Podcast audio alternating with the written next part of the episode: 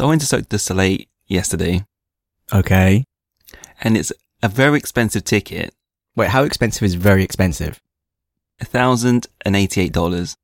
Were they good seats? Yeah, they're good seats. Okay. But we just went to the circus.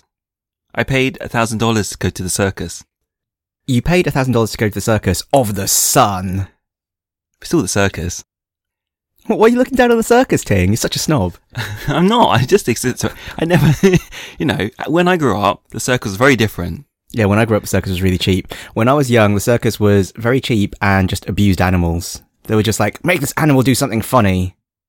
Hit it with a stick till it does something funny. And it stank of shit, right? Well, yeah, because, you know, you're just hitting animals with sticks all the time. What do you expect? Nowadays, the only animals you're allowed to hit with sticks are people. Technically, you're not really supposed to hit people with sticks either. but, you know, if you're hitting them with a verbal stick, it leaves no mark. So, That's also not quite right in today's society either. That's the real problem. I'm just going to be clear. I don't condone this behavior. This is a joke. This is satire. Okay. This is satire. Okay. Anyway, carry on. Times have changed a lot. In 20 years, In 20 years, what has changed? we've gone from, Is, is 20 years the last time you went to the circus then? e- probably, yes. Okay. I feel like the circus has managed to move itself up market dramatically. I, I think you still get the old school circus in the big top with, you know, With animals. Not with animals. maybe not with animals, but I think, I think you do still get circus with animals in some places. Okay, so circus is now up market and given YouTube, I thought nothing could surprise me. But yes, I can still be surprised. Really? You may not be able to be, you may not be you, able, you've been to Cirque du Soleil before though, haven't you? yes. So what was so surprising about it? There's stuff which I still find makes me cringe. When they do, I think just don't do it. There's no reason for you to do that. They just, just don't do it, you know? Th- This is acrobatic feats, right? Yes. Not that they're like shoving something somewhere. No. They're acrobatic That, that's feats. what they have in Bangkok instead, right? That's the other show that will surprise you because it's not allowed on YouTube. Sorry, I don't know why I, went, I don't know why I went there. Sorry, sorry, Oh, sorry. so Michael, so worldly. oh dear. So you were saying you've seen two shows and you think that's enough for you. Well, I, I, two Cirque du Soleil shows. I've actually never seen one of these dodgy shows in Bangkok. Just to be clear, just seen I- them on another site, not YouTube. I, I've seen two Cirque du Soleil shows. I've seen O in Las Vegas, which is the one with the water stuff, the giant pool and the platforms going up and down. And Were you impressed? yes, that was very impressive. That one I'd wanted to see since I was 15 years old. There's like a whole selection of these things where, you know, when you're young and you like read about stuff and like, oh, I want to see that. And it becomes like a life goal, like a bucket list type thing. So seeing O in Las Vegas was one of them and I went to see it and it was really good. And then the other one was, I can't even remember what it's called and it doesn't exist anymore. It's the Cirque du Soleil show that used to be in Macau, but it wasn't very popular. So literally when I went that time to see it, there were only two rows of people. So literally they just put us in the front row and there was a row behind us and that was it. So it was just not popular. I don't know why, but Was it impressive? it was nowhere near as impressive as O. And they also did kind of like flub a few of the stunts, as in they, they went for like a grab on the trapeze and they just missed and fell into the net. Well, that's what happens though. If if no one's watching you and there's no momentum or energy, you kind of you just don't feel the need to perform. Yeah. Whereas O was very impressive. O was just like, what's happening? I don't understand. This is crazy. I went to see Kà at the MGM Grand, and that one has a massive rotating platform. And they set the whole scene like that. So they'll represent like a shore and they'll just tilt the platform a little bit and they'll do a, ra- a run, a chase scene and they'll spin the whole platform on its side and they'll run atop it. If you can imagine that. Is Kà the one that's got lots of sand? Yes. That must be hell on the mechanism. Like that must be like an engineering nightmare. Sure they've sealed it properly. I don't know, man. I, mean, I, I guess you could argue that sand is easier to deal with than water, which is what O is about. But then again, water doesn't like destroy things the same way that sand does. So And I said to April, Oh, the idea of running away with the circus is so different today than it was 20 years ago. the idea of running away with the Cirque du Soleil and getting an excellent healthcare plan and a dietitian, I assume. Yeah, you get hotel rooms to live in as well if you're on tour. I ran away with the Cirque du Soleil and I, all I got was this suite at the Mandarin Oriental. Actually, I don't know if they really do that. I don't know what the life of the Cirque du Soleil is. On that note, I'm satisfied. Now we've talked about art, high culture, low culture. It's always low culture here. Don't don't don't try to. Always low culture. Always a lowbrow take on high culture. Yeah, we're not those people. what do you mean, those people? We're not going to take a highbrow t- view of high culture. Just to be clear, Just to be clear, this is a show about video games. What do you expect? Can't say that either. You're just taking a stab at your own people. What do you mean, your people? sorry, sorry. Well, earlier this week you had one un- unfortunate event, and given your how your eyes lit up when you saw Lindt chocolate, I'm not surprised. Yeah, okay, so we're, we're snacking on Lindt chocolate. And I did comment that maybe I shouldn't be eating this given earlier events. We, we didn't talk about this, but while I was in London a few weeks back, I was traveling for work. So I was staying in a hotel and the hotel had a buffet breakfast every morning. That was included in the room rate. So I felt like it would be a waste of money to not eat this breakfast every morning. And it was a really good, like, buffet breakfast with like a full English, you know, beans, sausages, bacon, black pudding, hash browns, and also like a continental breakfast and stuff. They had like smashed avocado, they had smoked salmon, they had croissants. It was like, it was so good. It was so good. Was the buffet breakfast self serve? Yes, it was self-serve. Oh dear. It also included extras that you could order a la carte. So you could say, Oh, I'd like the cinnamon French toast, please. Or I'd like some eggs Benedict, please. And they would just bring you that as well. I mean, it was an epic breakfast. It was really good as well. Like, sorry, I'm just like gushing about this breakfast now. Cause, you know, some of these buffet breakfasts, sometimes they have a really wide spread, but it's not actually that good quality. This one was a bit more focused, but it was really good quality. Like the hash browns were so good, for example. Like, anyway, as you can tell, I really enjoyed this buffet breakfast. And after two weeks of eating a buffet breakfast every day, It's the hash browns, really, if I'm honest. the impact on my waistline actually started to become problematic. I met up with some friends while I was in London and we sat down for dinner and I realized that my shirt was actually in danger of rupturing. So because it was London and it was cold, I was wearing a jumper, fortunately. So I actually had to undo my shirt buttons underneath my jumper to prevent an accident. Fast forward to a couple of weeks later when I'm back in Hong Kong and I've been trying to go on a diet in inverted commas to bring my excessive gut back under control. And I'm over at Ting's place for dinner because we were having, well, your family, the Monster Hunter crew, were over visiting. So I came over for dinner and you ordered a very large amount of Szechuan food. And there was quite a lot left over because lots of people couldn't eat spicy. So I was just polishing off all the remaining food, is possibly a mistake. And then, bling, my shirt buttons just like pop open. So embarrassing. April says you've got to stop getting the super slim tailor fit. Oh, but that would be admitting defeat. I think I actually need to go on a, an actual diet now. I, I, I thought two weeks of, you know, being a little less wanton with my eating might help bring it back under control, but clearly it wasn't enough. Do you still have the work buffet? I've been I've been trying to not have the work buffet for lunch because of this. Yeah, But you still have been, clearly. I did partake of the work buffet on Friday. That's one in five. That's fine. That's one in five. I think even one in five might be too much. I, I actually thought yesterday that I should just not eat at all, but then I caved and had a Vietnamese like pork chop. Delicious. You should eat. Not eating is not the option. Your cereal diet, I can, I can appreciate. the cereal diet's no good if it's all rice-cold. Welcome to Lost Levels Club. Welcome to Lost Levels Club. I have with me today Sir Michael Hello, and myself. Timothy. Hi. I don't usually do a hi, do I? Hi. We're book club for games. and today we are. Yay! It's uh, Super Mario Galaxy No, it's not Super Mario Galaxy. It's Super Mario Odyssey.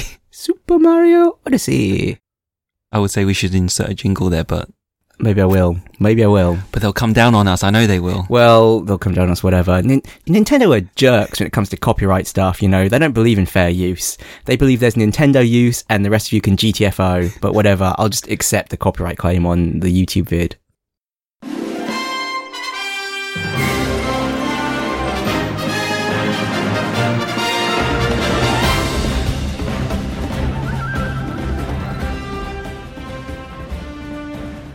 So as we said last time round, when we were talking about this book club episode, we're going to cover the post game. So everything that happens after the Bowser boss battle. Well, we're not explicitly just covering the post game. We're just going to cover the game as a whole, right? We, we're not going to, we're not going to go, oh, we're going to talk about this kingdom. We're going to talk about that kingdom. So everything is in scope. Yes, yes, that's fair enough. if you care about spoilers for a game with next to no plot, which actually weirdly I do, so you know I understand where you're coming from. If you care about knowing what the kingdoms are, if you care about knowing what unlocks at different numbers of power moons, etc., well, it will be spoiled. So go and play Super Mario Odyssey. But otherwise, Let's go. So as we were playing this in your first playthrough, you mentioned that it's like a tutorial. Yes. The game, up until you actually complete the game, is pretty much a tutorial. To the point where it's really frustrating. It's constantly, you know, you, you'll go from one kingdom to the next and you'll be on the Odyssey with Cappy and Cappy will be like, let's review the controls. This is how you do a long jump. And I'm like, I know Cappy. I've just done 600 of them. Please just, let's have a cup of tea in silence. You know, can you imagine I don't want to go on holiday with you. I'll, I'll be there on holiday with Ting, and Ting will be, let's review the itinerary. and I'll be like, Ting, please no. Just let me enjoy my drink. I can really imagine that, which is really off-putting, upsetting. I just might have a quick cry right now. I'm joking, I'm joking. As long as you're not like, let's review how to walk. This is how you put one foot in front of the other, then lift the back foot and put it in front again. This is how you fell over, Mike. So, you actually only need around 120 moons to finish the game, which is kind of interesting because 120 is actually what you need to 100% the earlier 3D Mario games. But in this one, that is the bare minimum. But there's just so many moons. Like the total number of moons, the, the number of moons that I've actually hidden for you to find is 880 which is more on the order of the number of Korok seeds in Breath of the Wild. 880. That is a lot. but consider what you really got by the end of it. I, I think I actually only found like barely even half of them, to be honest, because I bought a load of moons too. You seem shocked by this. Yes. Yeah, I got, I just got fed up. I was like, unlock Darker Side, buy moons, just buy all the moons. I had loads of coins. Does the cost of a moon not grow exponentially as you buy them? No, the moons just always cost 100 coins. And you can buy them in sets of 10. If you've got over a thousand coins, you can just buy 10 moons at a time. Yeah, so in fact, I should comment, there are two secret kingdoms as well. So there are the kingdoms you unlock in the normal process of finishing the game, which will take you about 120 moons. Then there's Dark Side of the Moon at 250 moons, and then the Darker Side at 500 moons. And after that, the next breakpoint is 880. I don't think it's actually 880 moons, the number. I think it's actually find all of the moons other than the ones you have to buy. At which point you get like true ending in inverted commas. And there's another version of the Bowser boss fight. And then obviously 999 moons, which is everything. And for that you get, well, it just puts a giant hat on the castle in the Mushroom Kingdom. So that's how you know you've got it all. I think theoretically you could actually get about 2000 something moons because you could buy 99 moons at every shop that sells you power moons. But that doesn't actually get you anything. I think the last thing that really unlocks is at 999. So I wanted to talk about our paths up to this stage and then beyond to enter the game. So I finished the game. Actually, what I wrote down is incorrect because I need 250 moons to unlock the dark side of the moon. So presumably I'd, I would have to start replaying some and then jump off to the dark side. Yeah, I think we probably both took a similar path, even though you might not remember that you took the similar path. But we would have played through the game. We probably actually got more than 120 moons at the end, because I think both of us probably got more than the minimum required moons in each kingdom as we were playing them. But then finish the game, takes you to the Mushroom Kingdom, you get a whole bunch of moons there, you go back and explore some of the other kingdoms. At some point, you'll get 250, and then it will say, the Odyssey can go somewhere new, and you'll go to the dark side of the moon. Then you can play the dark side, and then you'll go back and do some more kingdoms and unlock more moons and then hit 500 at which point it will unlock the darker side so that is what i did i went back and i played maybe the first like three or four kingdoms again until i got 250 did dark side and finished it then went back and played the next kingdoms until Yeah. i got 500 and then went and did darker side I did pretty much the same. The only difference was I continued doing all the kingdoms before going to the darker side. I mean, one thing to note as well is that after you finish the game, as in after you defeat Bowser, it actually adds loads of moons to each kingdom.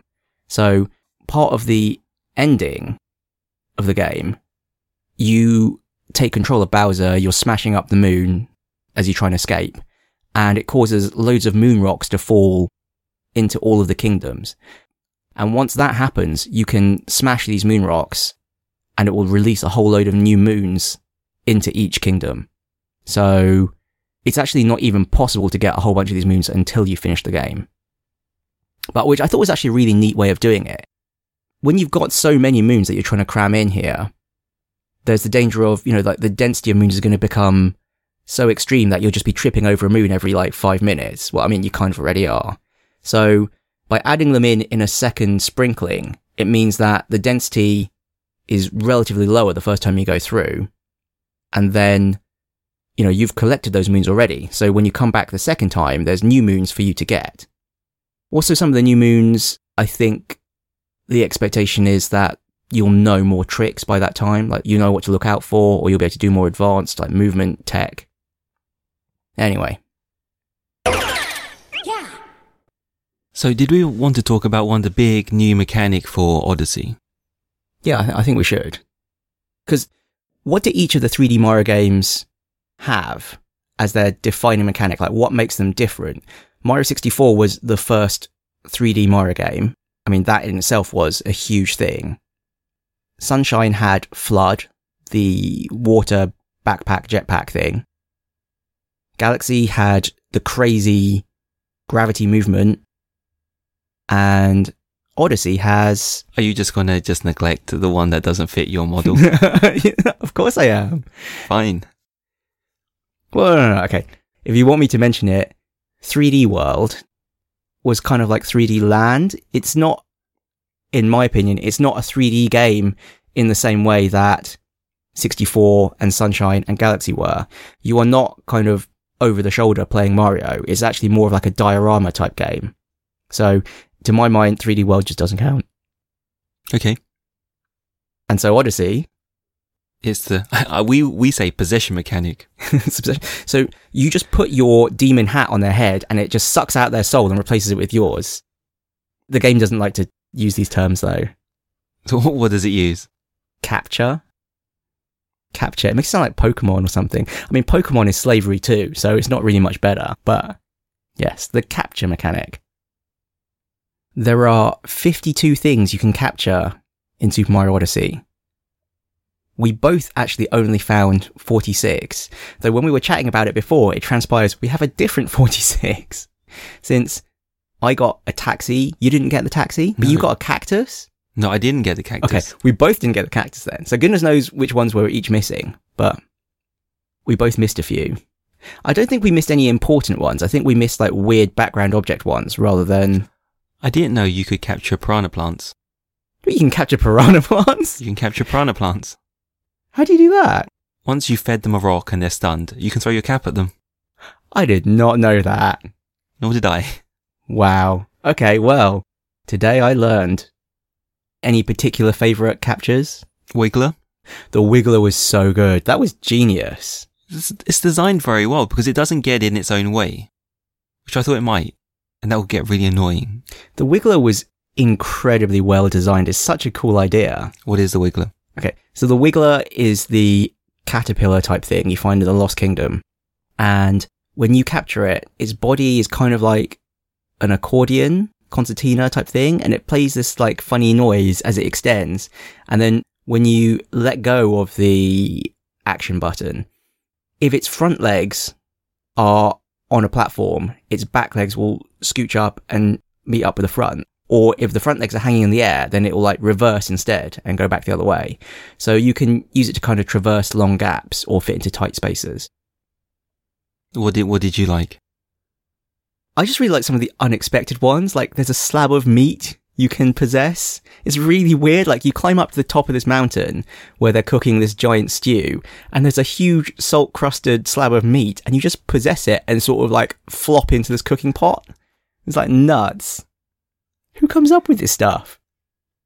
I thought the bird was smart. I don't remember the name. Pokio. This is the, the bird with the pokey beak. Yeah. Yeah, the beak just like stabs out like a rapier and just impales things. And then you can kind of sproing yourself. Sproing is probably not a verb. you can, you can kind of, there's quite a few things in the game that actually use this mechanic. Like the forks and the poles. You can kind of bend them and then when you let go, it kind of like goes boing and like flips you in a direction. So the bird can stab things with its beak. And also when it stabs it into like a surface, like a plank of wood, it can kind of propel itself up as well using that flick mechanic. So remember there was what? There are some levels that just test that ability and I thought was very clever. Yeah, it's it's quite interesting because you start to see the level in a different way. Like you realize, oh, I can kind of traverse over here by using the beak. I mean, most notably, obviously, in Bowser's Kingdom, which is where the bird is first introduced. Okay, my next one. Glydon. I don't understand why you're so up in arms about this one. It's just so weird. What the hell is this thing? It's kind of like this weird lizard thing. Okay, I'm calling out this one not because I think it's a cool mechanic. I'm calling out this one because I'm like, what the hell? It's this weird lizard that speaks in this weird caricatured accent that I can't tell is offensive or not. And it kind of just like flies or glides really badly, like in a really frustrating way. Like if you turn, you lose a load of height. It's not like really freeing like the wing cap in Mario 64 or something. It's instead this like really frustrating, lame flight by this weird lizard thing that's obsessed with gliding really badly. Wasn't that? I don't think, I didn't find it as that offensive. it's not offensive. It's it's not really offensive. I just thought it was weird. It's like he's going, "Yay, gliding, gliding, wee!" And I'm like, for someone who cares so much about gliding, you're not very good at it. I think I'm still bitter after Darker Side as well, where there's a section where you have to use the Glydon, and you have to basically not turn, even if it means just plowing into one of these weird fly enemies. Because if you turn, you don't have enough height, and then like heartbreakingly getting to the end, you're just like plowing straight into the side of this lava wall instead because you lost too much altitude. Frustrating. It wasn't that hard. I don't know if you're doing it right, if I'm honest. well, I, I had to learn to not turn because the first few times I did it, I was trying to turn to avoid like these flies. So we'll get to this later. But, you know, I realized if you try and avoid the flies, you just lose too much height. And instead you have to just like, every now and then you have to just tank it and just take the hit. Too bad. Sorry, sorry. Anyway, I don't have any other ones. I mean, there's some predictable ones. T-Rex was disappointing because they made such a big deal out of that. the T-Rex. Disappointing. Yeah, okay, fine. It was a bit weird. The, the T-Rex is the only one where Cappy goes, I can't control anymore, and you like lose it. It's like time limited. The rest of them you can just hold on to as long as you like. That was a weird thing, actually, mechanically. Like, why do they do that? Because it kind of seems to imply that for all of them you're going to lose control, but the T-Rex is the only one where that happens, as far as I know. I also really like the Podoboo, which is the weird lava bubble thing that can swim around in, well, in lava. Like, I actually thought that was really cool. Like, having seen them in so many other Mario games, and they are just, well, they're kind of like an inanimate object. It's kind of funny that they've got little eyes, and then you can capture one and then swim around in the lava. I really liked that. I thought it was clever and cool. And also, it kind of inverts the level from a mechanic standpoint. Because usually it's like, oh, this is solid land, this is deadly lava, don't touch it. And instead it's like, whoa, this is like lovely floaty lava, don't touch that terrible solid land. And you talk about the Glydon being hard to control. I really found the Podoboo really hard to control. The Podoboo did also have its frustrating moments, like its momentum when it's jumping, and then if you like brush against the side of thing, you lose too much horizontal. Yeah. They, in fact, they have opposite problems, effectively. Do you have anything to add? I'm, I think I could talk all day about the the creatures we could capture. Yeah, I, there's so many you could talk about, but that's enough of a flavor of it. I mean, the main thing is that that is the primary mechanic of the game: throwing the cap, capturing stuff. I was surprised I had to capture Yoshi rather than Just ride on Yoshi. yes. Yeah, that's kind of weird too, actually. that's kind of strange. Cappy and the whole like Bonneton thing, like all of those, it's kind of horrifying when you think about it. It's really, they are really weird. You know, like possessed hats that will just take over your body. You could write a horror movie about this. Yes. Is there anything you can't possess? Everything is just protected by one hat. That's it. Well, there are things where you can throw the hat at them and it doesn't knock their hat off. So, like, you can't possess Toad, for example. Like, none of the Toads will let you It's not a possess hat, them. Is it? Is it a hat? Oh. Isn't that the big discussion? I hadn't thought of it like that. Yeah, you're right. Maybe they're like the the actual mushroom bit of their head is a hat. I hadn't thought of that. I was also think, I was thinking mostly of the rabbits on the moon and the dog, the little Shiba Inu, because both of those are wearing adorable little hats. And when you hit them, they just kind of spin around and their hat stays on their head. So you can't possess either of those. if I now could possess the sheep. Oh, geez. That, yeah. I think it's so funny that the sheep obviously has to be wearing a little hat to indicate that you can't possess it. But that hat is glued on, man. Anything else? The other thing that the hat enables is your movement because this is significantly different to the other Mario games. So you can throw the hat and you can bounce off the hat.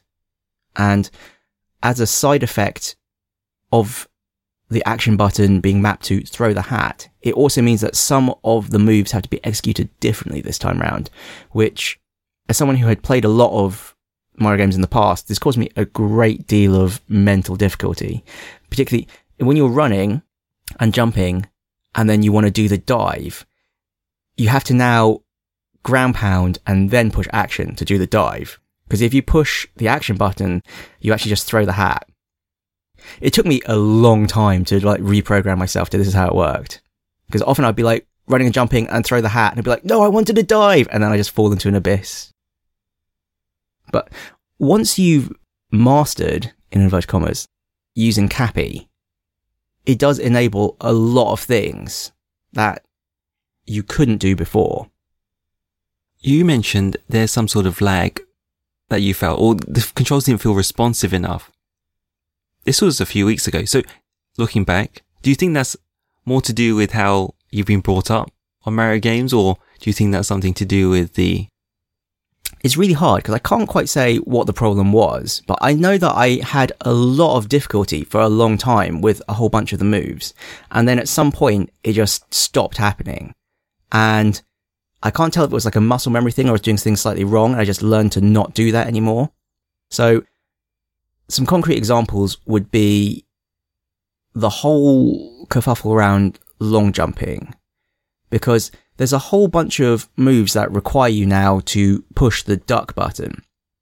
You can roll, you can long jump, you can backflip, and I would often find the game doing what in my mind was the wrong thing. Like I would try and do a long jump and instead I just end up doing a backflip. And I'd be like, why would you do a backflip? I was trying to do a long jump to get some speed.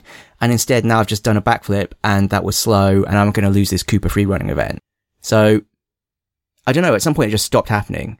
I don't know if it's because I was just like pushing the controls wrong. Like maybe if you push backwards on the stick while you try and jump, and I was just subconsciously doing it. I'm not sure, but yeah, I definitely, to begin with, felt like the controls were not as like tight as Super Mario 64. Like I definitely felt Mario would occasionally do things that surprised me or I didn't mean to do. And that has definitely diminished as I have played more of the game. So maybe, maybe it was my fault. I don't know. Or maybe I just learned don't do that because that, you know, button sequence is ambiguous and the game interprets this way and just do this other thing instead. I certainly started using the roll move a lot more, and I think that probably helped because it just meant my forward momentum was much higher, and so the game would unambiguously interpret it as me wanting to do a long jump. But I don't know. I mean, did you have any trouble with this? You, you just had no idea what I was talking about. Everything seemed slightly slow or off. So the backflip, which was really easy to do in Mario 64, Mm, yeah. is not a reliable move. That's, yeah, I actually just stopped trying to do the backflip. I think that's probably one of the major things too. Like the backflip and the side flip, I just stopped trying to do them. Because you, you should be able to do the backflip whilst moving. But now you can't. You can't. Yeah. But then you're taught to use the ground pound jump Yeah. That's an And- alternative. Exactly, exactly. Like they've kept the backflip and side flip in because you expect them because they're in the previous games, but they're not reliable anymore. And if you watch a lot of people who are like YouTubers or streamers or whatever, you see that they usually do the ground pound jump to get height from a standing start rather than trying to do the backflip or the side flip. Probably because the ground pound jump is 100% effective, whereas the others occasionally Mario will just do something completely unexpected. Actually, you know, since we're talking about controls now as well, motion controls, let's address the elephant in the room. Why? Why would you do this, Nintendo? Have you not learned your lesson? But it's only one move you can't do without motion controls, right? No. Well, mm, what do you have to use motion controls for? So there's the homing cap throw, where you throw the hat and then shake the controller and it will home in on the nearest enemy. There's throwing the cap up and throwing the cap down. So you can throw the cap up, like diagonally up or diagonally down, by flipping the Joy-Cons both up or down. I, You- didn't, I didn't know that. and there's also just generally shaking the controller. So if you shake the Joy-Cons, you shake the Pro controller, or if you shake your Switch, if you're using it in like handheld mode, that often unlocks stuff too. So with the Bullet Bill, it makes you fly faster. With the Frog, it makes you jump higher, for example. So that move as well is motion control only. Sometimes a motion control is actually emulated by pushing the Y button. So to begin with, I thought you had to shake the controller to do the roll, but it actually turns out if you just spam the action button, you'll also do the roll. So things like that you can actually do with the controller or even the weird spinning hat throw.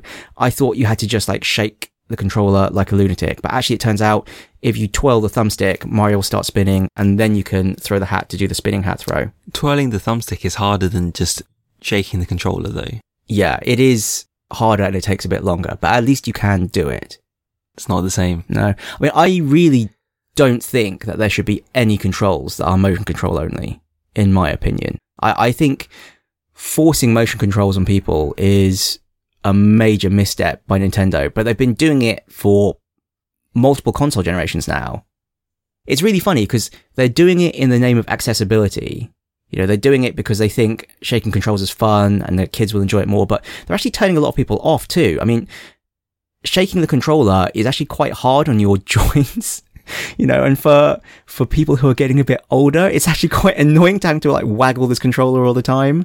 I'd much rather, you know, be able to sit in a relaxed position and just push buttons. I don't want to have to like wiggle my arms around. It's tiring. I'm going to get arthritis. I mean, what if I actually did have arthritis and I wouldn't be able to do it full stop? Anyway, rant over. Or at least rant on pause.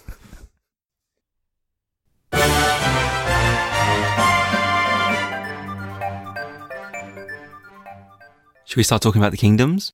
Yeah, right. Let's let's go through kingdoms. We're not going to go through all of them, right? We're just going to only mention those that had something we wanted to talk about. Yes. So we start off in the Wooded Kingdom. So I was surprised when there was a whole section underneath the level. You didn't seem too fussed about this like I was. I think I had seen it already at E3 because I watched a lot of the E3 coverage of Mario Odyssey, and as a result, I saw them go into this hidden bit, the deep woods. So it was clear how you would access it. I'm trying to think how I did find it actually.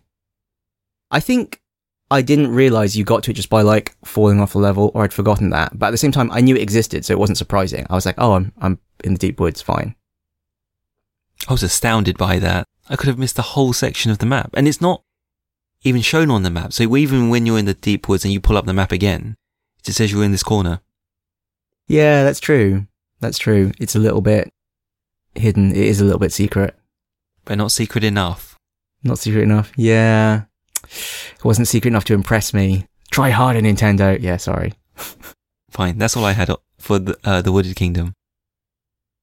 So we're going to scooch, scooch, go straight to, um, the Metro Kingdom, which everyone was talking about. Everyone was talking about the Metro Kingdom. The Metro Kingdom was the, was the one that got all the press as well, because it's the weird, like, wait a minute, if this is what humans look like, what's Mario? yeah, New Donk City. It's like New York, but in Mario. So I wanted just to bring up the theater where you get to play through Super Mario Brothers. It's like, I think it's the first level, as I'm told, because I don't recall it that well, and maybe you would better. But I don't recall it because I didn't discover this. I didn't find this at all. Yeah, I didn't know about this. But you've seen it? I have seen it now because I watched a YouTube video, but I did not know this existed. I did not find this moon. Yeah, that's really cool. I wish I had found it. And the other one, which everyone talks about, this moon on Metro Kingdom, it's the bloody jump rope challenge. Okay, so uh, for this one, I got 30 jumps, which is the first moon. The next moon is 100. It's 100, yeah. I did not get 100. Did you try though? I tried 100. I got to like 50 and then I just would make a mistake. But after 50, it's at the same pace. There's no increase of, there's no increase in frequency. Well, all, I can say is that whatever happened at 50 was enough to trip me up. So I just couldn't do it. I mean, I didn't try that many times.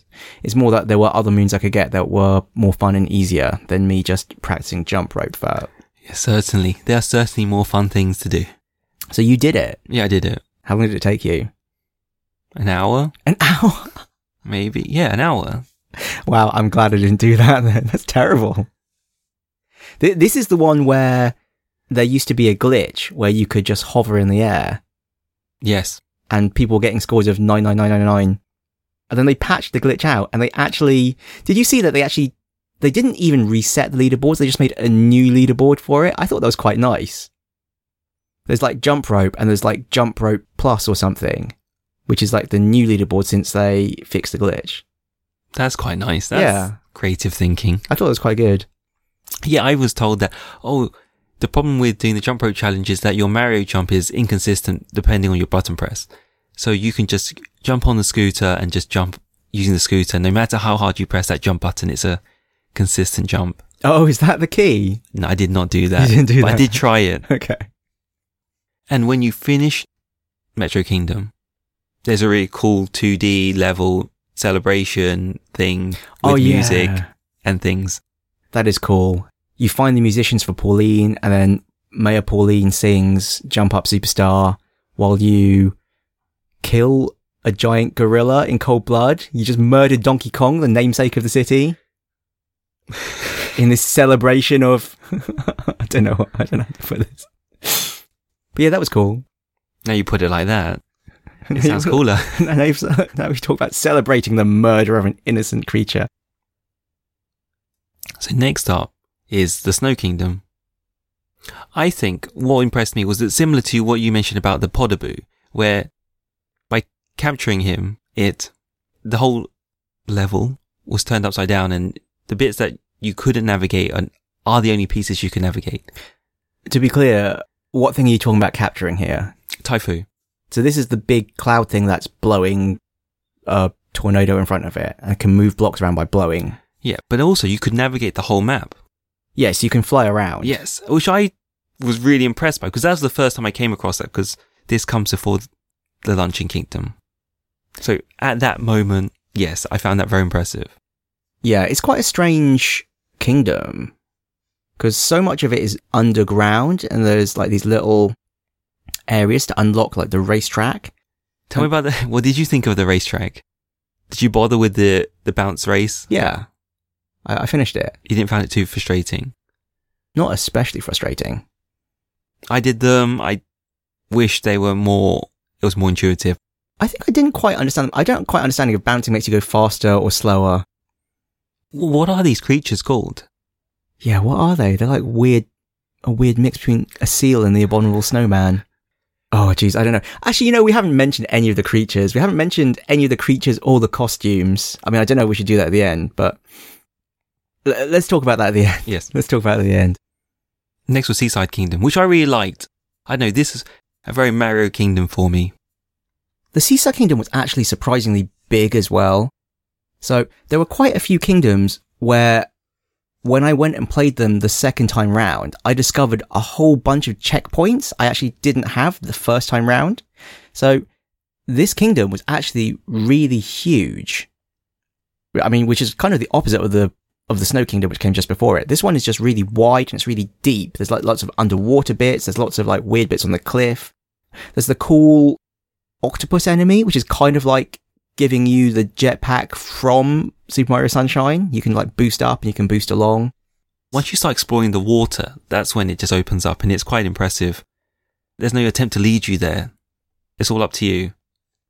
This kingdom evoked the same feeling in me that I had with Super Mario 64's Wet Dry Land, where I thought I'd seen it all, and then I happened to just like pull on this thread and discovered this whole other area that I didn't know existed. So in this case, it was obviously this whole massive underwater area, like this whole like ocean trench. Yeah, I totally didn't see it coming. So, as a result of the moon rock getting deposited in each kingdom, loads of chimneys arise from the ground, right? And those chimneys can, I don't know what you want to call them. Oh, everyone's these been, are- everyone's been calling them chimneys. Is that what, yeah, like in the same way that you get the green warp pipes, you get these grey pipes that are made of moon rock. So yeah, chimney. And within these, there's challenges. And within each challenge, there's always two moons. There's the standard moon, and then there's like a second hidden moon. There's one I thought was really clever. Do you remember the, the challenge where you're navigating a maze and collecting five moon pieces? Yeah, I remember this one. And did you find the hidden moon? Yeah, I found the hidden moon. It was just under the maze. It's under the maze. I thought that was really clever. Something I thought that was quite funny is that there's two of these mazes. And in the first one, the moon is hidden on top of the maze. And in this second one, it's hidden underneath the maze. So, you know, all these challenge levels have that setup, that framework. And I think that was quite good. Because although some were hidden, I knew they were You know There. that there was going to be a hidden one. I still couldn't find a couple. You know, that was my question to you was, did you always find the hidden one? Did you always look for it? Did you bother? Yeah, I would always find the hidden one because I knew there would be a hidden one. I can tell you the one time I didn't find the hidden one, which I guess we'll have to get to later, is the invisible road, the one where there's all the piranha plants yakking up poison. And, well, we'll, we'll get to that in a bit. Okay. And then there's another challenge, which is harder than the jump rope challenge, I thought, Oh, jeez. which is the volleyball challenge. It's just so slow. It just takes so long. But you can cheat. You can cheat? I just used Cappy. So enable two player mode. I just used Cappy to return the ball because Cappy moves much quicker. Clever. Yeah, but I'm so dedicated to these, to these stupid things. I didn't do this one. I mean, this one, again, is it 30 and then 100? Yeah. Really 100. Yeah. I didn't even get 30. I tried this one, I got like 5, and I was like, ugh, screw this. There are other moons to get. Bye. We can move on to your, uh, your favorite kingdom. Can we say that? The Luncheon Kingdom. Yeah. It's, it's a strange one, because on the one hand, I really liked it, but on the other hand, I really didn't put very much time into it the first time around. Like, I didn't realize until after I'd finished the game, and, you know, after you finish the game, in the Mushroom Kingdom, there are a whole bunch of portraits that let you fight the boss battles again. And I fought a boss battle and I was like, I don't remember this. And it's because I never actually finished the Luncheon Kingdom the first time round. I got the minimum required moons to move on, and I just moved on. So the first time I actually fought the boss was the hard mode of the boss that you get in the Mushroom Kingdom, surprisingly. But if you didn't finish it first time round, what about the moons you would have got? Or there were no moons for killing the boss first time round. No, there are. You get three moons, but you don't need those moons to get the required number to move on. You just need to get like 14 moons to move on. And, you know, they're expecting you critical path to go and get the three from the boss to get that 14. But I just found enough secret ones that I already had 14. I was just like, all right, I'm going to come back here later. So yeah, I missed a lot of it, but I thought it was a really cool level. Like, I thought it was very strange, the aesthetic of it. It's weirdly low poly and it's really weird in technicolor. Like, it's really brightly colored. The lava is all like pink blancmange or something. It's very strange, but I don't know. I just thought it was cool.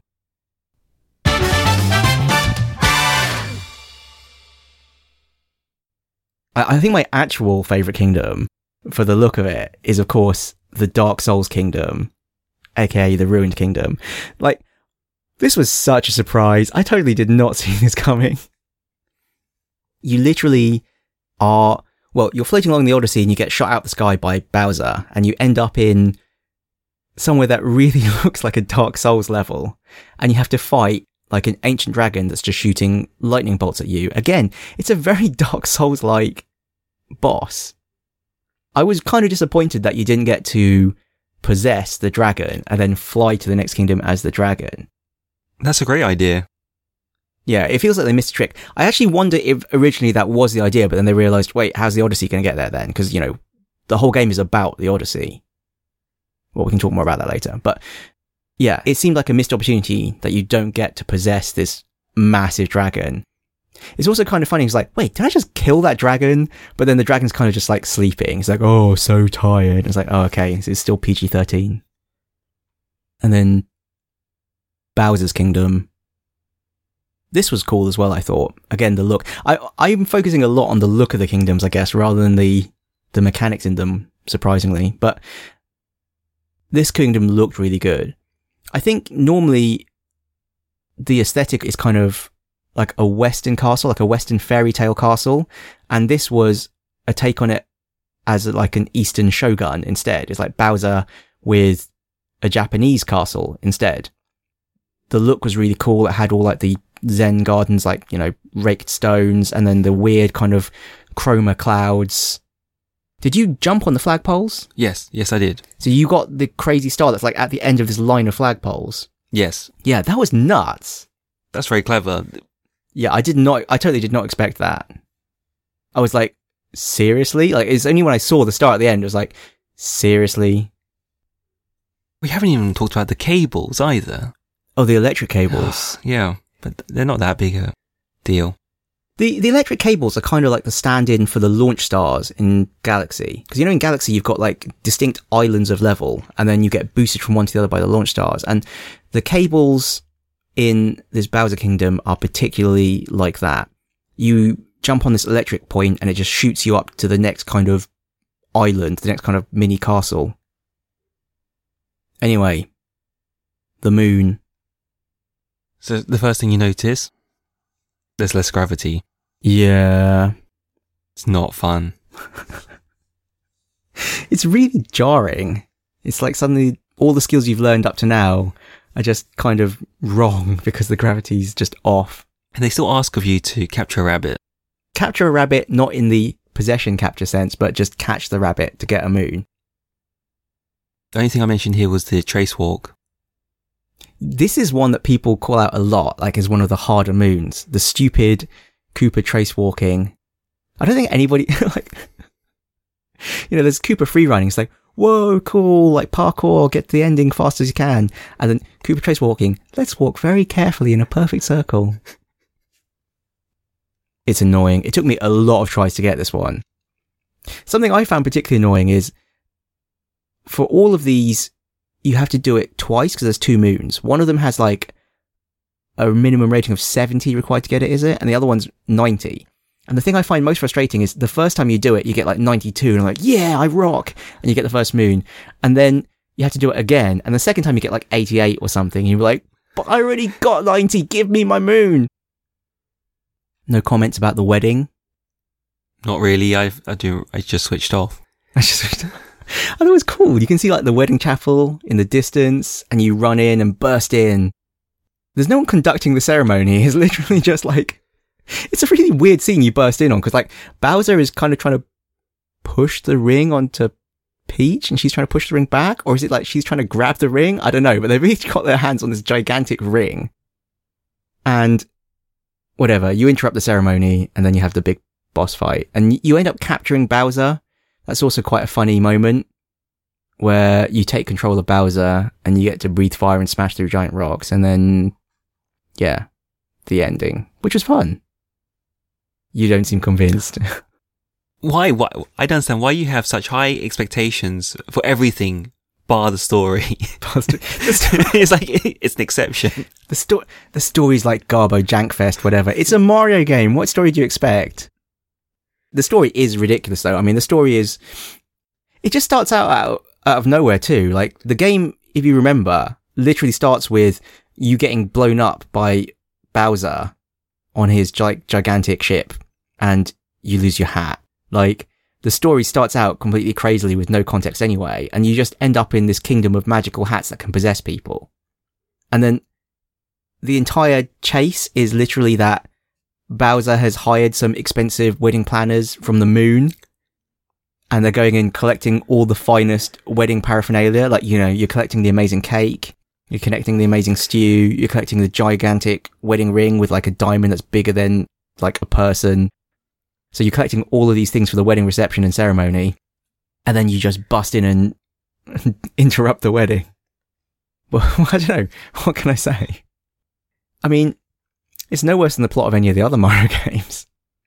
Fine. It's it's once again the very cliched: the princess gets kidnapped, and you have to rescue her. But you seek improvement in every other aspect of the game except the narrative, which is fair enough. It's just you love story so much. I thought I just uh, expect a little bit more. I think you're allowed to just. Well, no, no, no. What am I expecting from a game? I think it depends on the game. Yeah, for a Mario game, I'm not expecting anything of the story. I'd be surprised if they put a lot of effort into the story. So, once you've controlled Bowser and you've what what do you do? You have to smash up the You're just smashing your way out of the moon, and you make the moon rocks fall and whatever, and then you get the ending where, you know, you and Bowser are both trying to foist flowers upon Peach, and she's just like, ugh, get lost, both of you. She takes the Odyssey back home, and then you jump kick Bowser in the face and leave him to die on the surface of this airless satellite while you fly up and throw your cap into the camera. It's the end. Woohoo! And then surprisingly, it's not the end. You land in the Mushroom Kingdom. This was cool and unexpected. This was like, ah, there's more to this game after all. Because up until this point, I gotta admit, I was thinking, I do not get why everyone says Mario Odyssey is so good. Like, it's fun, it's good, but it's not great. I mean, a lot of it maybe is just me being unfair and conflating a lot of the discovery of, you know, the first time you play a 3D Mario game. And obviously you're never going to have that kind of experience again. But I didn't really get what the deal was with Mario Odyssey until we landed in the Mushroom Kingdom. And then I was like, ah, this was unexpected. I did not see this coming. was just landing on the Mushroom Kingdom enough for you to renew your interest? Yeah, it was enough to renew my interest. I mean, landing in the Mushroom Kingdom, seeing the classic castle from Mario 64. Yeah, I mean, the Mushroom Kingdom was just like all fan service. I mean, you, You found just you just want fan service. Well, actually, it's dangerous to have too much nostalgia. You know, I think if the game is just trading purely off its nostalgia, that's really disappointing too. But it was nice to have a bit of nostalgia. You know, you find Yoshi on the roof, you get the music. the music, you go into the castle and you see that, hey, it's like the foyer from the castle in Mario 64. And you think, I wonder what happens if I look up to where the red cap was. And you look up and you get a moon for it. You know, they, they knew, you know, that people would do that and they did it deliberately. It was, it was really nice in that sense. And then also, once you do move on, it stops giving you the stupid movement tutorials between every kingdom as well. So that was nice too. That was like, okay, you've made it. Officially, training wheels are off. Go do your thing. did you say this? So instead of being moons, they're now stars. Yes, in the Mushroom Kingdom specifically, the moons are stars, and instead of playing the Odyssey, you got a moon theme. It plays the Super Mario 64, you got a star theme. So, I mean, it's a proper throwback fan service kingdom. You even get the low poly jank Mario costume.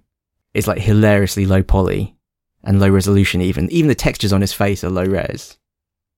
So you mentioned to me when you finished the game that there are achievements. And there are achievements. yeah, did this make you happy or did this make you sad? it made me happy. The achievements made me happy, but the implementation of the achievements made me sad.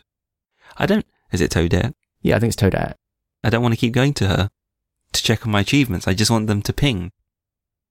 I don't know what to How say. do I feel about the achievements being tied to moons that add to the grand total? I'm okay with that. I'm neutral. I think it was funny that it was actually tracking your stats all along. It just didn't tell you. And then now it's like, hey, jump 10,000 times. But maybe that's how achievements should be done. They should be done at the, after the fact. They shouldn't be a distraction to completing the game. That is true. That is true. Because I do find in games that have public achievements, whether I want to or not, I can't help it but try and get a bunch of achievements. I mean, this was a particular case in like Dishonored, where I played through a pacifist, restricting myself to only certain abilities run because I knew that was the way to get achievements. And was that the most fun way to play the game? I don't know, man, but I felt like I had to do it to get the achievements. And this is coming from someone who claims that they don't care about achievements. I just couldn't resist. In that case, there was a difference between reloading and continuing the run. And I would reload.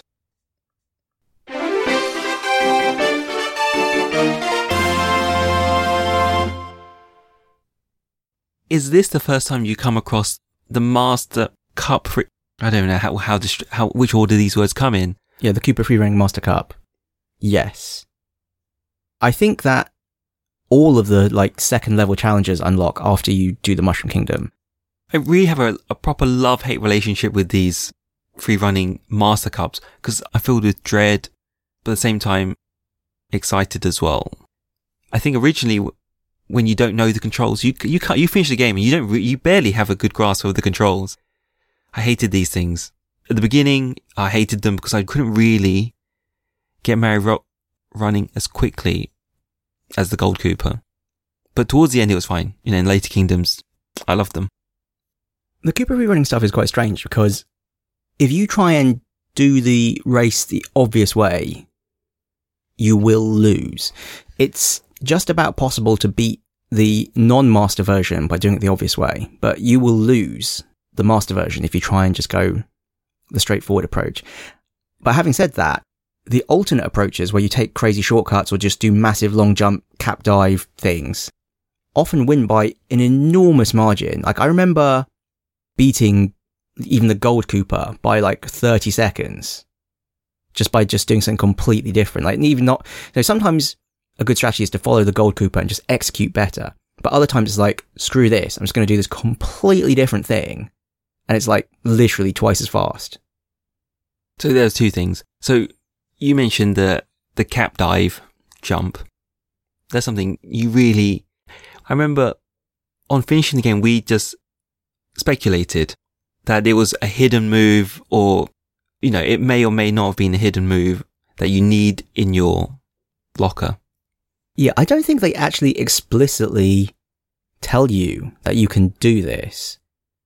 It's kind of implied, I guess, because they do talk about throwing the hat and then being able to jump on the hat.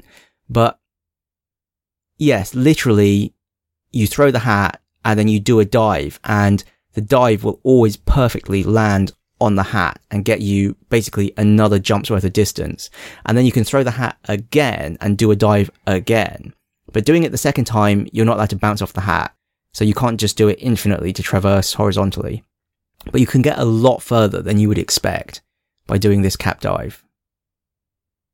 And yeah, you really need it. Like, by the end of the game, you just have to internalize all this stuff and you start just doing it instinctively because it is actually quite fiddly. Like the number of buttons you have to press, you've got to like be running and then doing a jump or a long jump. And then you've got to push Y to throw the cap. Well, I mean, I was pushing Y. I think you could push X as well. That'd be fine. So push the action button. And then you have to then duck and push the action button again to do a dive. And then you've got to then push Y again to throw the cap again and then push duck and the action button to throw. Oh, I don't know. You can, anyway, the fact I'm having so much difficulty describing it, but you have to just like basically just go and just like push this sequence of buttons perfectly on the controller. It's muscle memory. Yeah, They're- it is. It is just muscle memory, but you end up just automatically doing it. The other thing I think that is not really explicitly mentioned in the game, but you just have to learn to do at some point to do some of the more difficult challenges. Mario actually has two different running speeds. So obviously you can push the stick a different amount and you'll go between like tiptoeing and walking and running. But Mario's top running speed, if you just push the stick, is not that high. If you do a dive or a long jump or a roll and then keep holding the stick, Mario will actually run faster. And then he'll then, after a while of doing that, drop back to his normal top speed. So if you want to go at his maximum top speed all the time, you have to keep repeatedly doing dives or rolls just to keep refreshing that like new speed ceiling. And that's another technique that you just have to learn to do. But that's from Mario 64. Is that right? The dive being faster than running is in Mario 64, but I don't think you go at a higher top speed after diving in Mario 64. No, I- you're right. I think you just drop back to your Yeah. normal top speed.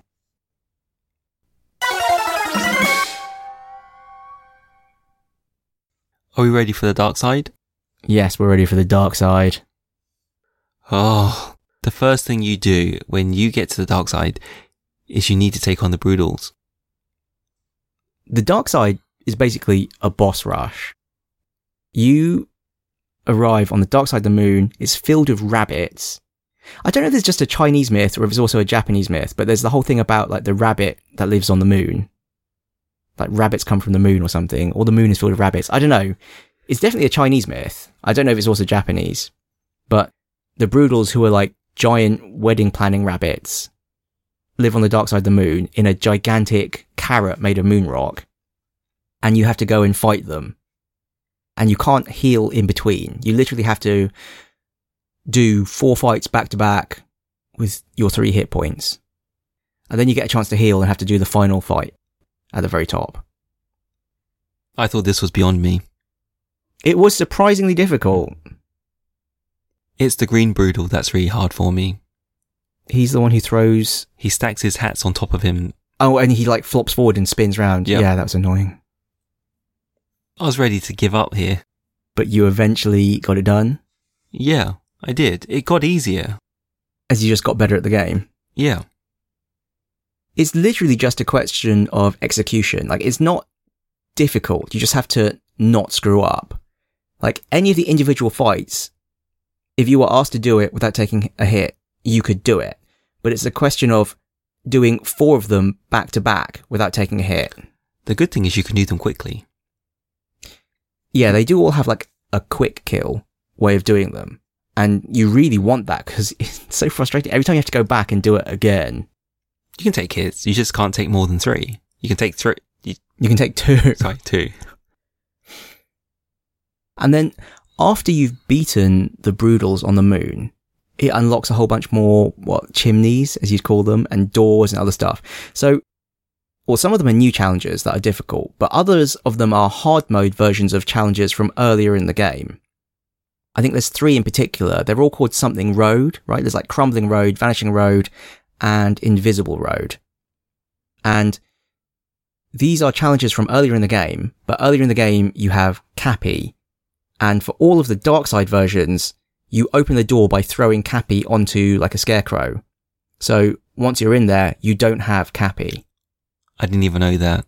You didn't even know that? Didn't even know that because the first time round I did the hard mode Yeah, first. yeah, yeah. So same thing. I also did the versions on dark side before I discovered the original versions.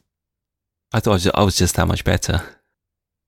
I didn't realize that I was hampered or not hampered second time round Yeah, doing so- it the easier way. Yeah, because when you do the easy mode ones, it's like, wow, this is so much easier. So like on Crumbling Road, for example, which is the one where you've got bullet bills shooting at you, you can literally just possess a bullet bill and just like blast your way to the end. Didn't even think to do that. I was so confident doing it the hard way. Or invisible road where the piranha plants are just yacking up poison. You can obviously just clear up the poison by throwing your hat. You could have possessed a piranha plant. There you go. Oh, I don't know if you could actually. No, there's rocks there too, so I guess you could. Even though I didn't realize you could do that, but I guess you could. I don't know how that would help you, but you could. And then Vanishing Road, you get a scooter. Yes, you do. Yes, you do. So it's way less punishing because you've just got way more time because you move just so much faster. Whereas Vanishing Road without the scooter, you literally have to learn about the two top speeds of Mario and just be continually like dolphin diving, rolling to keep your speed up. And then the very frustrating thing is when you long jump into something, you like face plant into it and fall over. And if you do that even once, well, you've already used up too much time. Time to die. Can you rank these three? But by difficulty, Yeah, hardest first. I think I actually found Invisible Road the hardest. It drove me absolutely freaking crazy. It's also the one I did first. Because Okay. you have to make a lot of very precise jumps to avoid all the poison. And this is also the one where I didn't find the secret moon. Like I knew there must be a secret moon in here, but I literally didn't find it. And I was just so traumatized by getting even the normal moon that I was like, screw this. I can't be bothered to try and figure out where the secret one is as well. I only found the secret one by actually going back, finding the easy mode version and being like, huh, that was a hard mode version. I didn't realize. And then once I had Cappy, it was way easier to clear it. And then I then found where the secret moon was and thus then went back and did it again. It's easier if you know where the hidden moon is because you get a refresher of hit points. Yes. I needed that. Well, I did it without it because I, I literally didn't realize that's where it was. no wonder it was the hardest for you. Yeah, because the, cause the other ones are just execution of a particular thing. So rolling and diving for Vanishing Road and long jumping for Crumbling Road. But the, the Invisible Road was just everything. I found Invisible Road the easiest. okay. Execution is much harder for me. I thought Breakdown Road, the one where the bullet bills are chasing you, Mm, oh yeah, you're right. It's Breakdown Road, not Crumbling Road. and it's eight long jumps you need to do perfectly. I mean, that's the one where you'd occasionally do a backflip and you'd be like, mm, screw this game. Anything you, more you want to say about those challenges? No, I think I'm good. What else is also in that kingdom are the, Hint art. yeah. I did the ones that were obvious to me. I thought they were cool, but I there was no concerted effort to get through all of them. I haven't really tried to do them. I I noticed that Toadette said you haven't found any hint art moons, and so I especially went and did one of them that that I thought was obvious, which is like the spot the difference one of the Luncheon Kingdom. It's like, well, it's really obvious where to find this moon, and look, the difference is this fork dude. So I guess I just ground pound there, and it was. But I actually haven't done any of the others. Okay. Yeah, you really don't care about this one as much as the other Mario games. It's it's really funny, but well, we can talk about that at the end. Okay, so upon collecting 500 moons, you can unlock the darker side of the moon. Is it just one moon? Yeah, it's one triple moon you get at the end. So if Dark Side of the Moon was a boss rush, it's similar in that it's an endurance level, but it's not boss fights, it's platforming.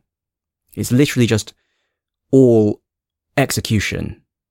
There's no puzzles, there's no hidden moons, there's just get to the end. I think I read there are like 15 sections to this. I could believe it. I mean, it depends what you count as a section. Okay. I just want to try to give some context to how far I got. That's all. Okay, so well, let, let's start listing off the sections as we remember them.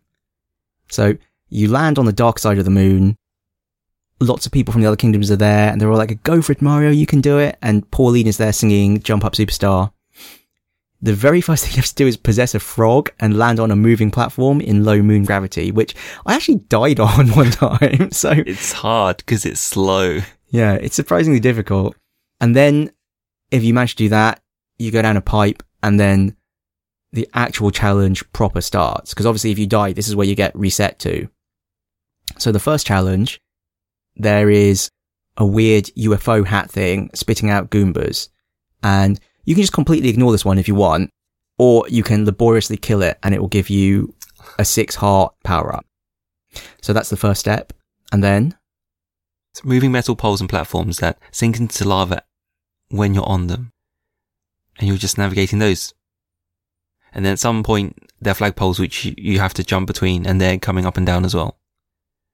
and then you get waves of platforms. There's like three heights of like metal platforms shaped like waves and they just are rushing towards you. There's also a few kind of vertical meshes, which are just to get in your way of jumping. So you kind of have to just long jump from these wave platforms rushing towards you, one after the other, until you can make it to the far side. Next is the, I don't know what you call it, A Podoboo, Podoboo, lava bubble. lava bubble. And as you're jumping between these lava pits, there are, are they blades? Yeah, there's like the spiky, spinny, rotating things. Which are spinning over these lava pools. So that makes that interesting. Yeah, you have to kind of jump in between the gaps in these blades. After that, After that, you are a, I can't remember what it's called, the little bud thing that has extendable legs. So you are one of those and you have to kind of make your way up a sequence of platforms while avoiding annoying hedgehog enemies. And it ends with you kind of extending yourself into a cave where there's, uh, this is another section, cold water coming down from the ceiling and you have to swim through slash dodge a whole bunch of those weird black fuzzy enemies on a track. this one's interesting because you use the, the water to go up Yes. and, that, and it's frozen water, so you can't use it for too long. yes. Great. Following that, it's Yoshi.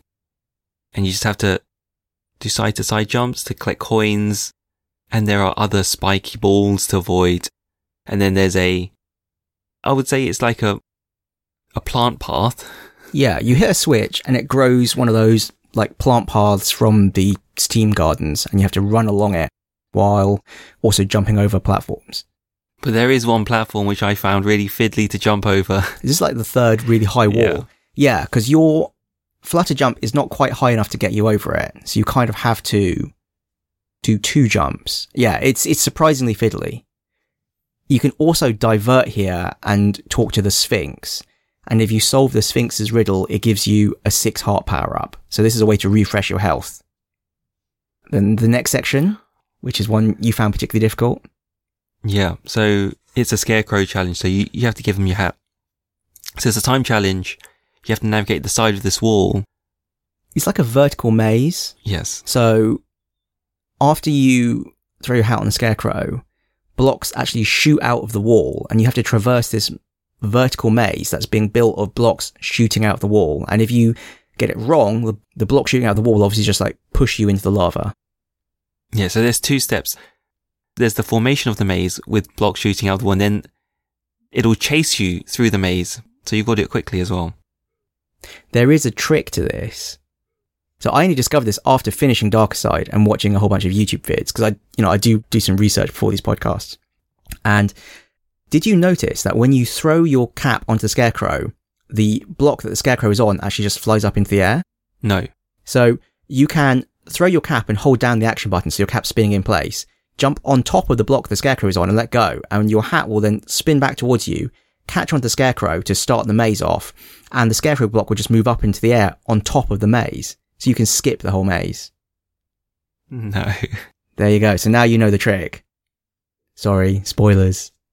Anyway, after the maze, It's a Glydon. the Glydon, which irritated me greatly.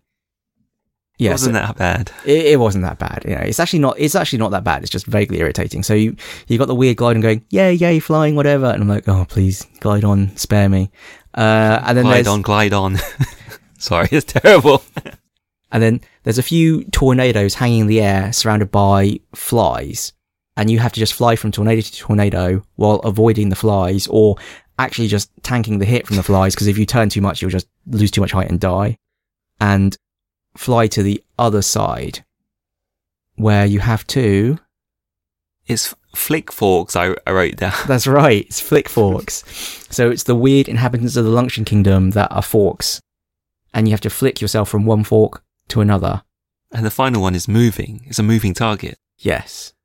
And the game's actually really cruel and frustrating here because if you miss a fork and land in the lava, Mario is actually just clutching his butt with both hands and he's going, ah.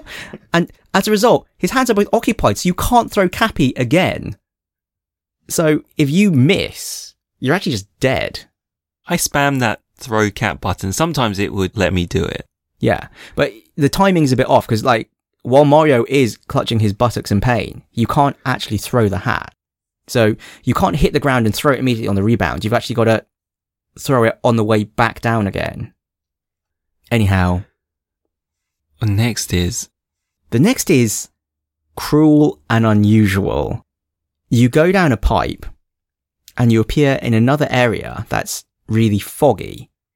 And there's a moving platform partially obscured by fog that has one of those things that shoots a ring of fire out. So if you hit it with your cap, it will fire out a ring of fire that will damage you and kill enemies but also trigger. other rings of fire. And you step onto this platform and it starts moving, and other platforms along the path start spawning hedgehogs that just jump at you. And you really want to kill these hedgehogs to get them off the platform. But if you do that, there's a good chance you're going to hit the firing generator, which is going to trigger another firing generator. And soon you'll just end up with this complete cluster of like rings of fire coming at you from all directions and you will just die.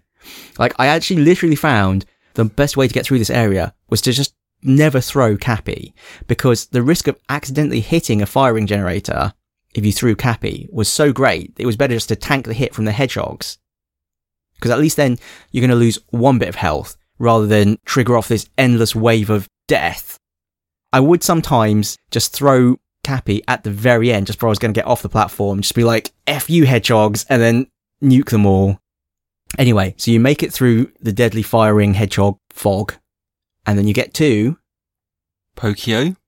And these platforms are moving that you need to plant yourself into. yeah, so there's like giant pendulums with wooden boards swinging on them, and you have to catch them by jabbing your beak into them as the, well, the pokey bird. This is where I, my progress ends. So I'll leave it to you now. So how far did I get? How much more left is there? So after this, you climb up to the top and there's a 2D section. It's like a spiral, kind of like it's a circle, and you've got to work your way to the middle where Donkey Kong is, and you've got to hit the question mark blocks to kill Donkey Kong. And that opens up a path to another pipe. And you go through that pipe and you pop up at the far side of where you originally came into this area, where in the distance you could see a Bowser portrait. So you jump into that portrait and you are possessing Bowser and you have to do a version of the moon escape where rocks are coming towards you and you've got to smash your way through the path. You do actually get a health refresh when you do this. So controlling Bowser just immediately gives you six hearts.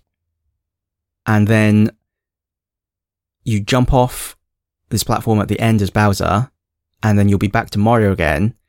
And this is basically it now. Like you're not going to die unless you deliberately screw up and die all you have to do is possess one of those electric points and shoot along the wires in the shape of the words thank you. And then you go through one last pipe and you pop out next to a replica of the new Donk City skyscraper. And you just climb up to the very top and Cappy is like, you know, being wistful. He's saying, Oh, we've had a great journey together.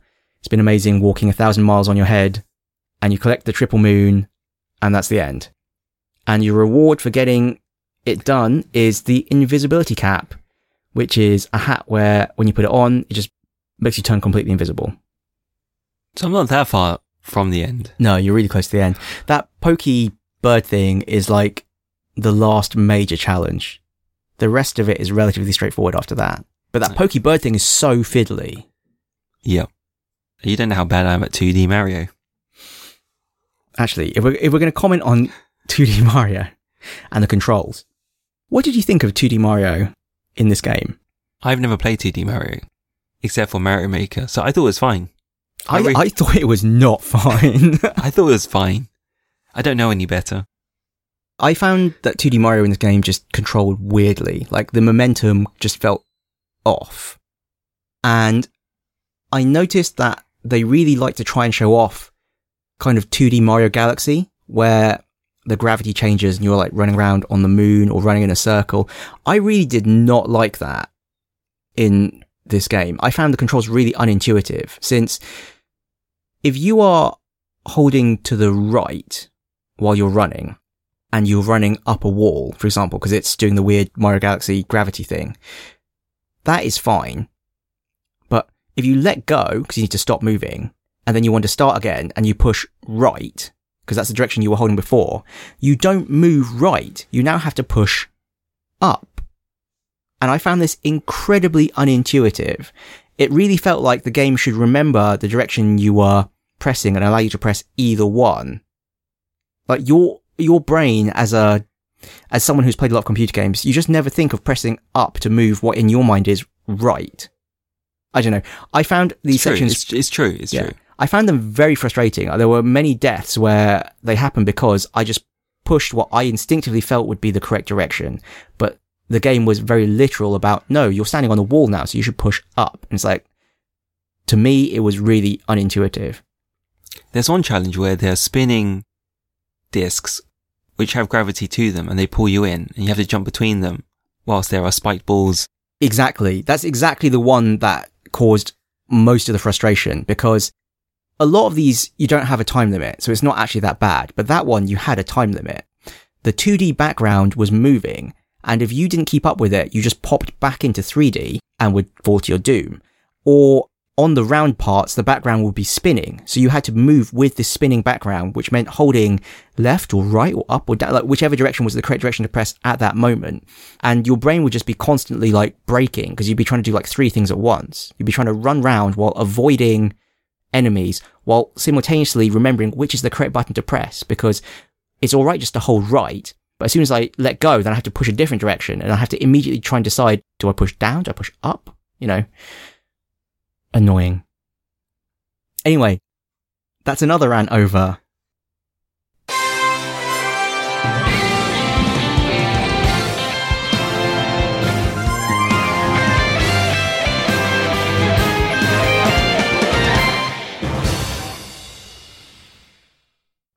That's it. That's all the kingdoms, right? So there's stuff we can only talk about at the end, I guess. I think there's just a few things to summarize. I thought how it ramps up the difficulty was just right. Okay. I felt I am definitely better at this game than I was when I started it. Yeah, definitely. And I was never put off, except, except for the darker side. After that point, I was fine. I was making progress. I could see what to do next. Yeah, Darker Side was literally like Dark Souls. You know, there's the bonfire at the beginning, and then you have to just do this long sequence of perfect execution, and if you die, it's right back to the bonfire. You know, it was quite disheartening. It, it was literally, oh geez, it's like a test of endurance. It was like a test of your grit. And I feel if I were to play Dark Souls today, I would have a better framework to work within. Having played Mario Odyssey, now you can appreciate Dark Souls more. Yeah. Well, Dark Souls Remastered is coming out soon for the Switch, so. Anyway, I actually thought Odyssey was surprisingly hard. People often talk about how Odyssey is easy, and in some ways it is easy. Like, it's very hand holding, everyone's going to get to the end. But you know, if I actually had to say which is the easier game, is it Super Mario 64 or is it Odyssey? Super Mario 64 is in many ways the easier game. You never have to worry about your health, really, in Mario 64. You often have to worry about your health in Odyssey. You only get three hit points by default, and you have to heal by using a special heart item. The earlier games in the 3D Mario series, you've usually had more health, or the healing has come from coins, and coins are everywhere. So, surprisingly, health management was a much bigger issue in Odyssey than I expected. And that's also what means things like Dark Side and Darker Side as challenges become possible. Did you play the Balloon World? No. I just saw you play it. That's it. I thought the Balloon World was really good. I was surprised they added it on as a freebie, and it adds a surprise. Surprised? Would you have wanted to pay for it? I wouldn't have wanted to pay for it, but it was actually quite a big thing to add on for free, and it adds a surprising amount to the game. Like it's got its whole own UI and stat tracking. I mean, it's quite a significant addition to the game. It's also a really good way to earn a lot of coins. Did you unlock any expensive costumes? Yes, using the coins I earned from Balloon World. like, I didn't buy the skeleton costume yet, but you know, I was buying things like the gold Mario costume or like the Mario Sunshine outfit or the Dark Souls Knight outfit. That was cool. I mean, I know it's not really Dark Souls, but wearing that Knight outfit and standing in the Ruined Kingdom, you know, it's cool. Actually, yeah. So, we, you know, we briefly mentioned the costumes. Then every world has its own themed costumes, which are fun, but every world has its own inhabitants. So you mentioned the snow world, weird, round, bouncy seal snowmen. Any others you particularly want to call out? It was just the fork people. the fork people. I personally found the mermaids really weird. I just thought they looked wrong in some way. Yeah, they were. Yeah, their their facial features were a bit out of proportion. I, I guess they're just too much like fish. I don't know. Anyway, that's all I have to say about that. what I want to say in summary, I really enjoyed Odyssey because it's like a toy box. It's not like a list of objectives you have to satisfy to have a, you know, a quest journal. That's, you know, that's just an extreme example. You just have to collect moons and that's it. If you find one moon that's too hard, just do another one. I mean, I kind of thought it was the opposite. I really, I really felt like it was a checklist, like it was really linear. So, you know, you arrive, you get the Odyssey, and then, I mean, I guess the, the hint is in the name, you know, it's an Odyssey, it's a journey. You have to get this many moons and then move on to the next kingdom and then get this many moons and move on to the next kingdom. Like, it, it really held your hand all the way up until the end. But it doesn't matter which moons you get. Yeah, it's true. It doesn't matter which moons you get, as long as you're playing in the sandbox that they've given you. They are leading you from one sandbox to the other. I can see what they've done, and it is really cute. Like the Odyssey is like your suitcase. You know, it's got like that aluminium finish, like a like a high end suitcase, and you stick stickers on it, and you can also spend your purple coins on souvenirs which go inside the suitcase. You can go and see them in that little tea room inside the hat. I thought it would be more customizable in your choice, but actually everyone's souvenir room, Is going to look the same. yeah. So there's no choices being made. Everyone's buying the same items. I just think, I mean, I'm, I'm never satisfied. What game would satisfy me? I don't know.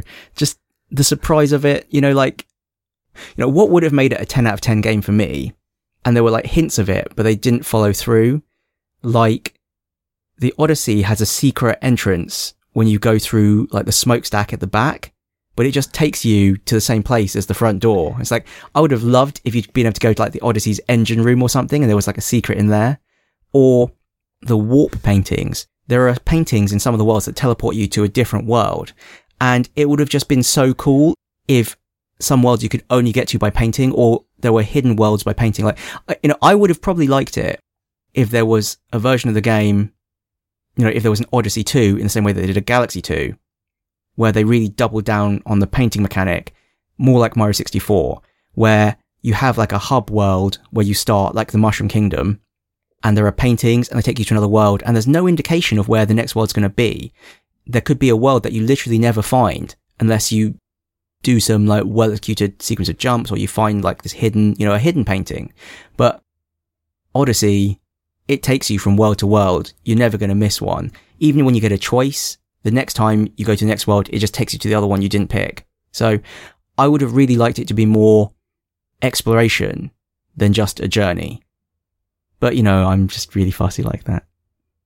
It's still like a 9 out of 10. But when you say it like that, you, you're right. It really does feel like a missed opportunity with the paintings because the paintings just warp you to another part of another kingdom. It's not, it's the same kingdom. You've already been there. Yeah, they take you to another part of another kingdom, and it's generally a bit where the painting's like a one-way door. Like you couldn't get to that painting from the other side. It's always to a platform it's impossible to get to unless you went through from the painting from that other world. And I would have loved it if there were just more general connections to the worlds. I mean, to stretch the Dark Souls analogy, to Breaking Point. It's like the difference between the later Dark Souls games where you have the Lord Vessel and you can walk between bonfires versus the first Dark Souls game where it's all about the exploration of the world and the interconnectedness and finding out ways to get from one place to another.